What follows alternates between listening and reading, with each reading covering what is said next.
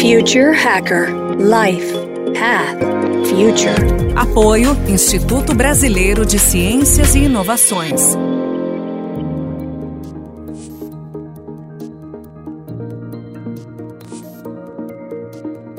Olá pessoal, bem-vindo ao Future Hacker.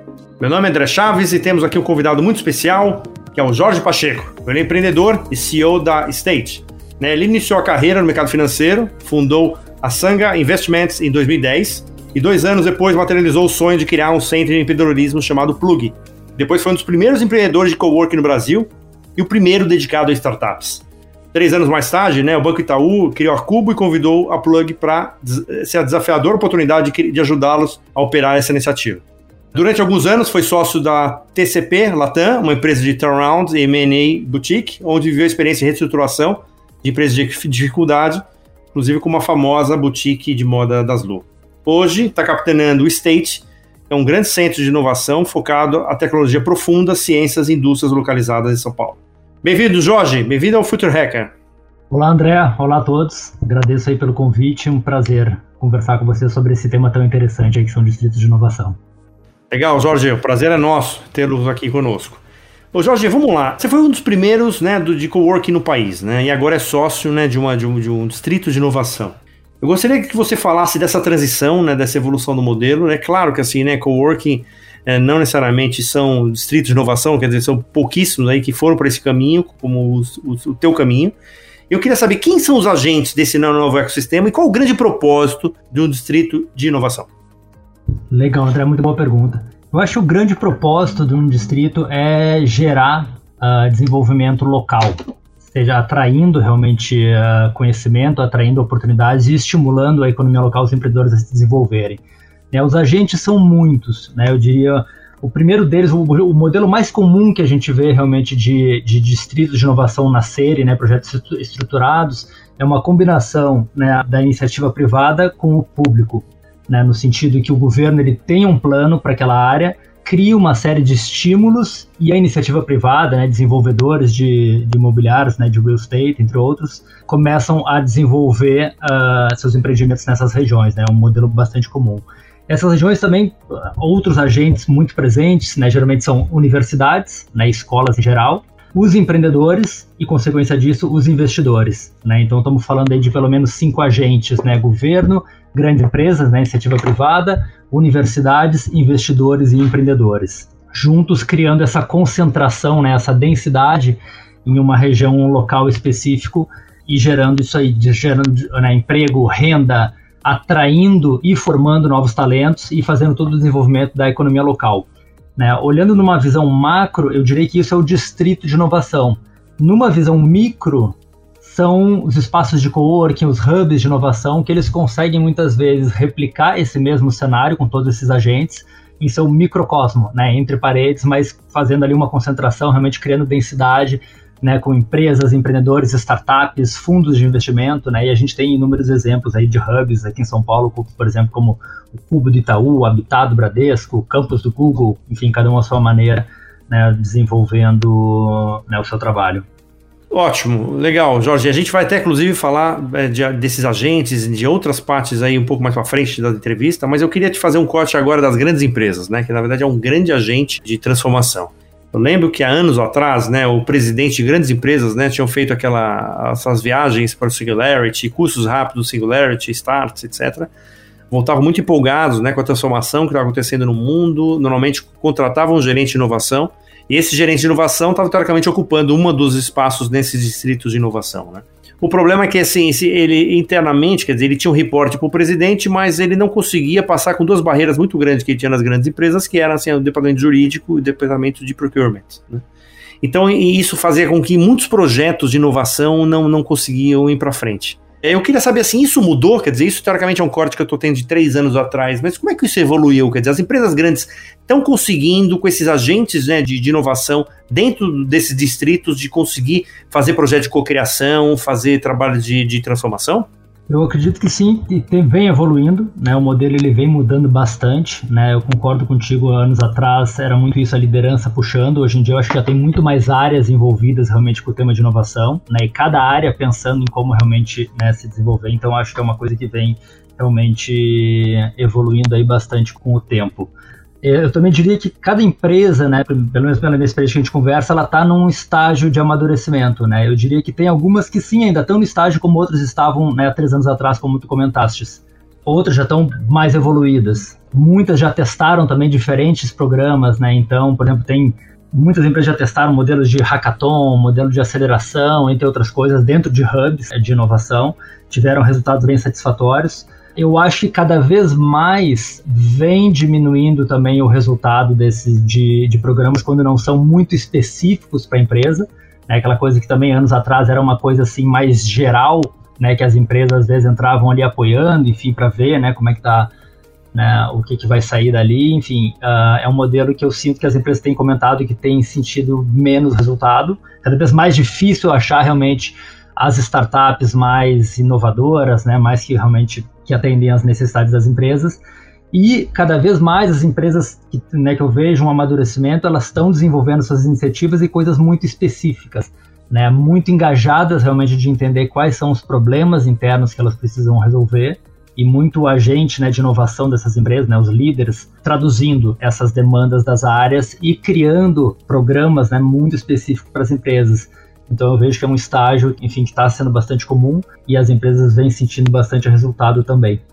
Eu lembro que assim, é interessante, porque assim, né, como estavam começando, né, esses grandes projetos né, há três anos atrás, quatro anos, ainda tinham aquelas, né, aquela, as POCs gratuitas, né, de usar muita equipe, né, das startups para fazer essas POCs gratuitas também, que era uma coisa meio complicada, né, de, de, de olhar a inovação apenas como rentabilização e não como investimento, né, quer dizer, né, e os pitch também, né? Quer dizer, então eu acho que assim, acho que o interessante é que essa, essa evolução desse mercado, né? Que como é que tá agora com essa pandemia, né? Porque assim, a gente estava num crescente, né? No, no esses modelos estavam começando a, a, você falou, nesse estágio de, de, de, maturidade, e aí você tem uma pandemia que aí todo mundo fica nas suas casas, etc.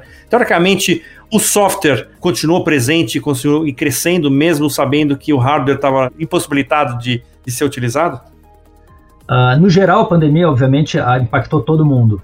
No momento que se fala de locais né, que concentram uma grande densidade né, de pessoas e esses agentes, né, no momento que realmente a gente precisa né, fazer esse movimento de ficar em casa, né, para quem pode, muitas dessas das atividades se esvaziaram. Acho que todos, uh, no geral, os, né, falando dos hubs, criaram seus modelos para tentar manter o engajamento, manter realmente a conexão né, com toda a comunidade, né, no momento que antes era muito feita muito fisicamente, através de eventos, enfim, atividades, entre outras coisas, o próprio relacionamento do dia a dia.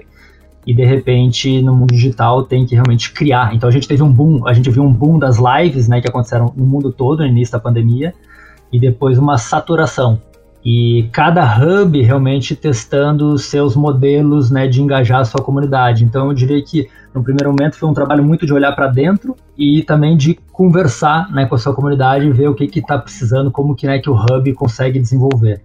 E falando dos distritos, né, falando de um distrito num, num nível macro, de forma geral também, né, tô, tô, fisicamente né, a ocupação uh, esvaziou dos prédios e tudo mais, e há exemplos de outros distritos, por exemplo, quando a gente fala de Kendall Square, lá em Cambridge, Boston, que é a meca, digamos, de ciências da vida, lá a gente vê que realmente mesmo nesse período a gente viu um boom de inovação uh, impressionante, né? Assim, a gente dizem que a gente acelerou de vários anos em biotecnologia com a pandemia durante esse período, né? E distritos de inovação que concentram realmente as principais empresas farmacêuticas, as principais startups de biotecnologia, duas das melhores universidades do mundo, Harvard e MIT, a gente vê isso, né, Boston e a região de Boston Cambridge como um grande distrito de inovação e que teve realmente um crescimento impressionante durante a pandemia e já vinha crescendo nos últimos 10 anos. Ocupação imobiliária o desenvolvimento imobiliário né, para a criação de life science buildings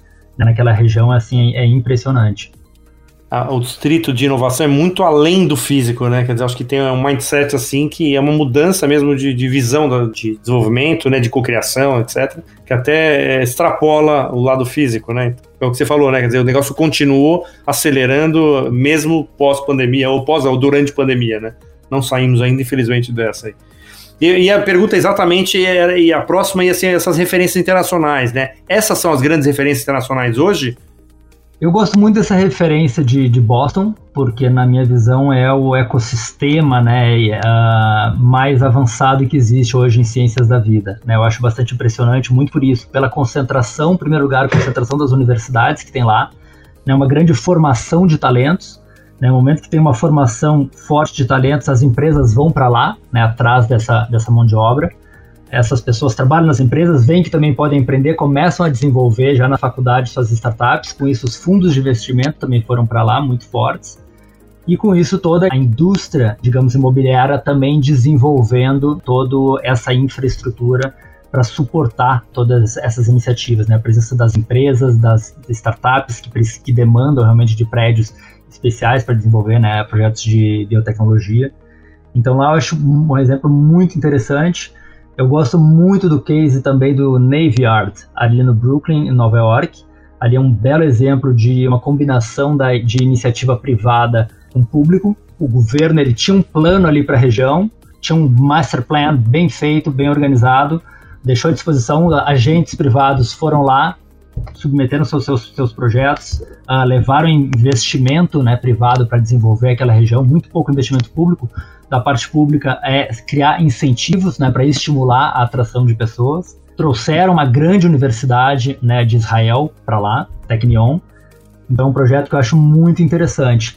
E aqui no Brasil, a gente tem um case que eu gosto bastante, que é o Porto Digital, no Recife. Já tem aí 25 anos de história, né, e é um projeto que, na minha visão, criou já muita coisa legal, trouxe muito desenvolvimento econômico e local para Recife, né, numa região ali do Porto que era uma região completamente deteriorada né, e foi transformada num polo de inovação que hoje é responsável por em torno de, se eu não me engano, 5% do PIB de Recife. Né? Então, acho que é um exemplo ali interessante. Quantas startups não saíram dali, empresas. Tem toda a organização lá do César, com sua metodologia de ensino, de consultoria, desenvolvimento, projetos né, para toda a região. Então, acho que ali a gente tem um exemplo nacional bem interessante. O Posto Digital está mais para um distrito de inovação ou mais parecido com o Vale do Silício, por exemplo? Que as coisas são mais amplas, são mais avastadas?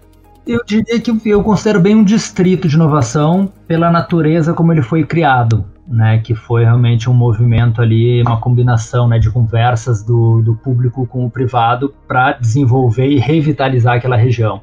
Né? Então, basicamente, o governo né, concedeu, deu uma, cedeu uma série de coisas, uma série de estímulos, né, com uma condição também de preservar o patrimônio histórico, uma coisa que é muito interessante, é muito presente também de distrito de inovação, né, o retrofit né, do, dos espaços, né, ao invés de simplesmente demolir e construir de novo. Então, acho que a gente tem também esse exemplo legal ali no Porto.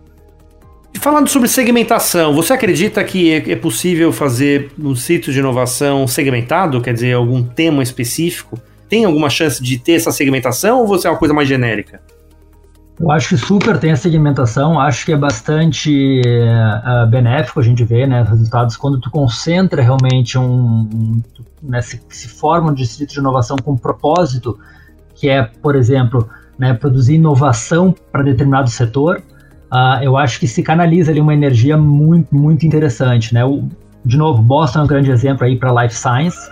Né? Aqui no Brasil a gente tem, eu diria que a região ali de Piracicaba, Salk e tudo mais, o Pulse, né, o hub da, da Raizen, né, são alguns exemplos entre várias outras iniciativas que tem, né, girando em torno desse tema que é inovação para o agronegócio.